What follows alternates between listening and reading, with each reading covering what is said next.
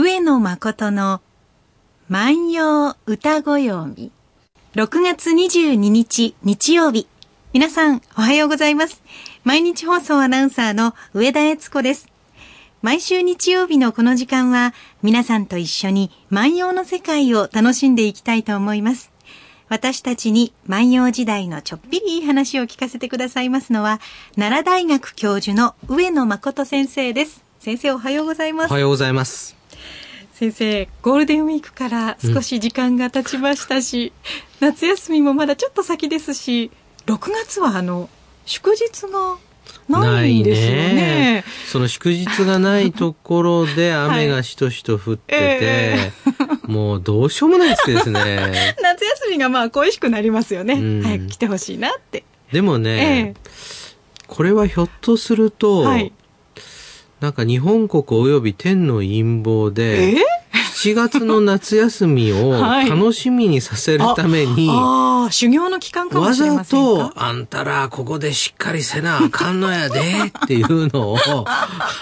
の、はいはい、しめさんがためにわざと休みを作らず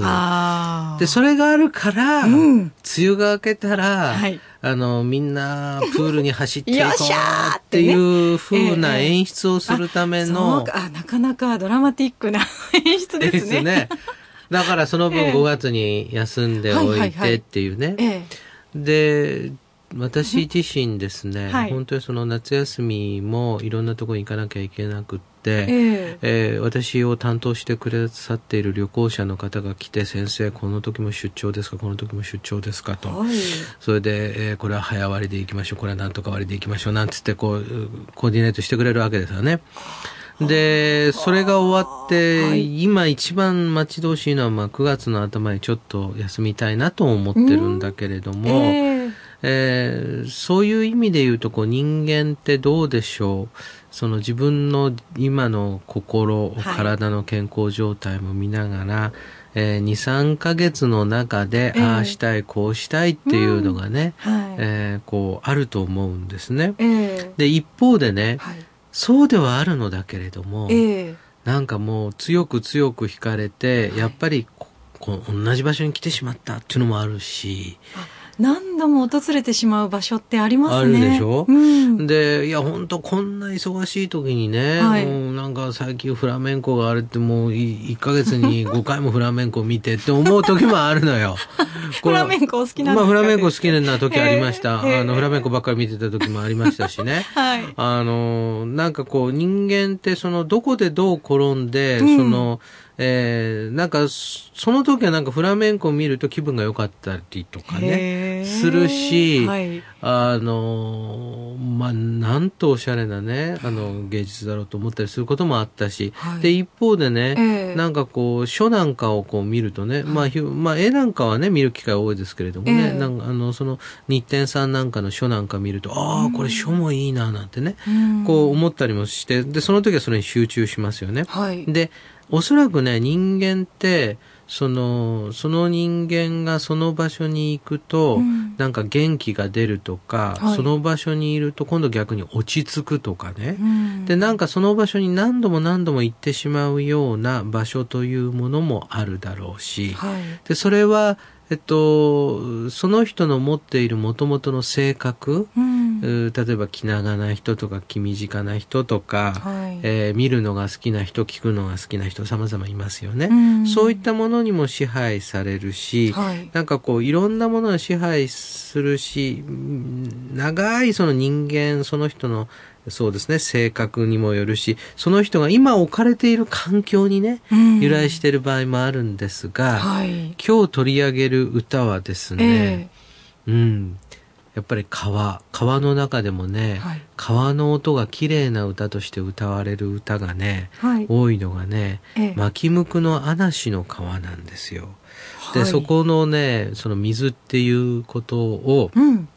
よく歌ったですね、はい、歌人があ柿の本の人麿なんですけどね、えー、その人麿の歌集人麿歌集と言われている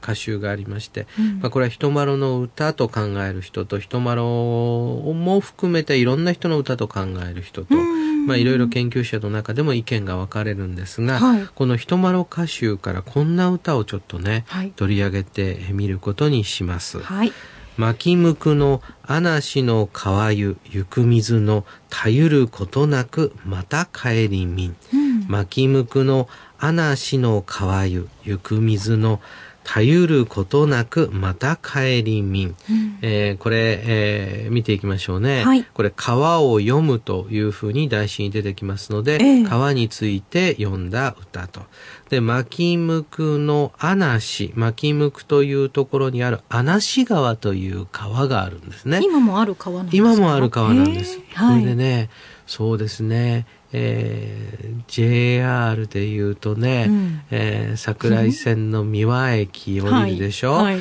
でそれからねうん大神神社にお参りをして、うん、でこれからね北へ北へと歩いていくんですよ、はい、そうするとですねあるところからね、はいえー、川の音がねもう歩いても歩いても川の音がね耳に残る道があるのね、えーでこれはねいわゆる言うところの山の辺の道なのね。はい、うん、山の辺の道っていうのは山のあたりの道なんだけども、えー、山のあたりっていうのはちょうどね山の水が平地に降りていくところだから、うん、その水の音がよく聞こえるんですよ。響き渡ってるんですか？響き渡っているんですね、えー、でそのねあの音を聞きながらね山の辺の道を歩いていくその中にね、えーえー、嵐川という川があるんですね。はいで、えー、巻きむくというところの嵐の川を通って、うんえー、行く水のように、はい、たゆることなく耐えることがなく、うん、また帰りみん、うん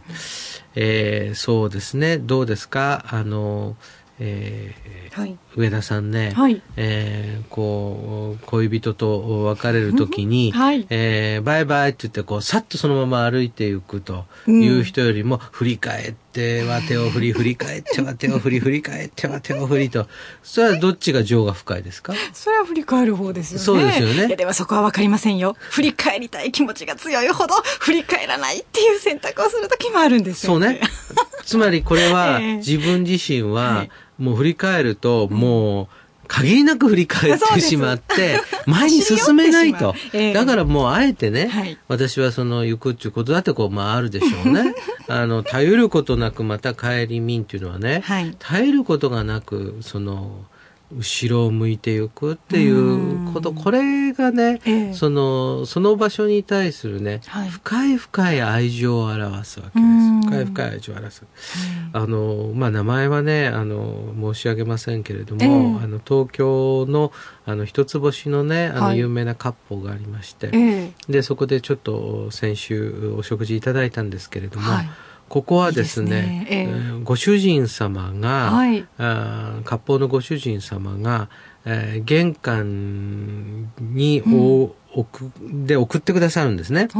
ころがねこれはね、はい、見えなくなるまであの玄関に立たれるんです。へー。うんところがね、ええ、これがね見事なんですけどね、はい、そうするとこっちもね、ええ、もういやまだあの手振ってらっしゃるまだってこういうことになりますね、はい、でそうするとこっちももう前に進めませんよね、ええ、そうするとねそのご主人さんはね、はい、手を振ってくださるんですけどね、うん、時たまふっとねこう植木の手直しなさったりとかふっと空を見上げたりとかねなさることもあるんですよ。そうするとねあそうか手を振ってくださるけれどもねあのそんなにこちらも気にしなくってさっさと歩んでいいんだってことがわかるのですごく細やかな心遣いですね。これがね、えー、あのつれづれ草の中にね、はい、出てくるんですよ。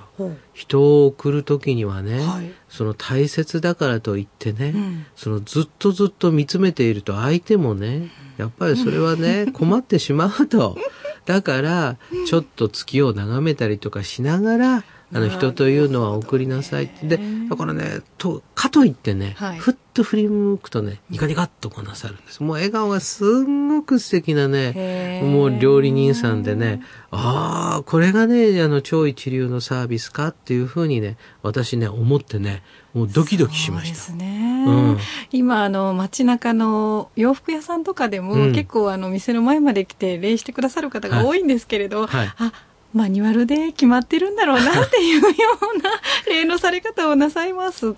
うん、こう私のためだけの、うん、あのサービスというかではないんだなっていうのが分かってしまいますね。そうですね。そうするとね、うん、そのマニュアルでやるサービスっていうのはついにインフレを起こしちゃいますよね、えー、そうですね、はい、じゃあプラスワンはどうなるのよみたいなね感じにこうなってくるんですが、えー、でもねうーんこの歌を見る限り絶えることなくまた帰りみんっていうのはね、えー、前半のところはね川の情景ね、はいえー、じゃないですか、うん、で後半のところは心情でしょ、はい、これがこうピタッとこう合ってくるんですね。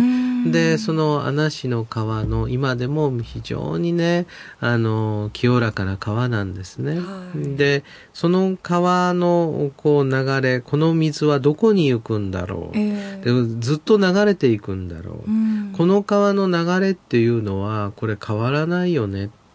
で川の流れっていうのはそれは変わることもありますよ、はい、変わることもありますが、えー、少なくともですね、うん、万葉時代の川の音を今私たちはその場所を歩けばですね、はい、聞くことができる、うん、でそのようにそのように永遠に永遠にあなたのことは思い続けます、忘れることはありませんというそこにつながるわけですね。そういう恋心を詠まれた、うん歌うん、だからこれね恋心とあの言ってもいいかもしれませんよね、えー、ただしその恋心はね、はい、ふたつ考えたらいいと思いますね、えー、ひとつはね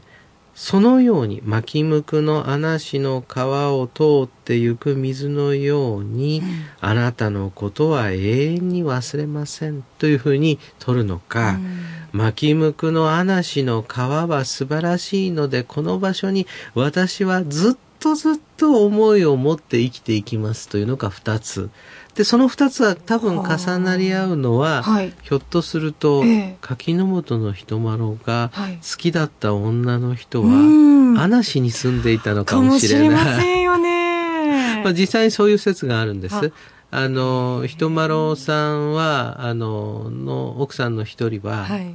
この場所に住んでいたんじゃないかそんな説もあります。まあ、あのこの歌、まあ、秘められた思いちょっと味わってください。巻き向くの穴師の川ゆゆく水のたゆることなくまた帰りみん。巻き向くの穴師の川を流れゆく水その水のように絶えることなくまた振り返ってみよう。今日は牧野七せんひゃくばんの歌をご紹介しました。上野誠の万葉歌ごよみでは上野先生に聞いてみたいこと番組の感想など何でもお寄せいただきたいと思います。番組でご紹介させていただいた方には番組特製のポーチをプレゼントしています。宛先です。郵便番号 ごーさんぜろのはちさんぜろよん 毎日放送ラジオ上野誠の万葉歌ごよみの係まで。メールアドレスは歌ごよみアットマーク エムビーエスいちいちななきゅうドットコム です。さあもうしばらく雨の季節が続きますけれども海に行くことや川に行くことを楽しみながらね皆さんあの楽しみにしながら過ごしていただきたいと思います。それではまた来週です。さよなら。さよなら。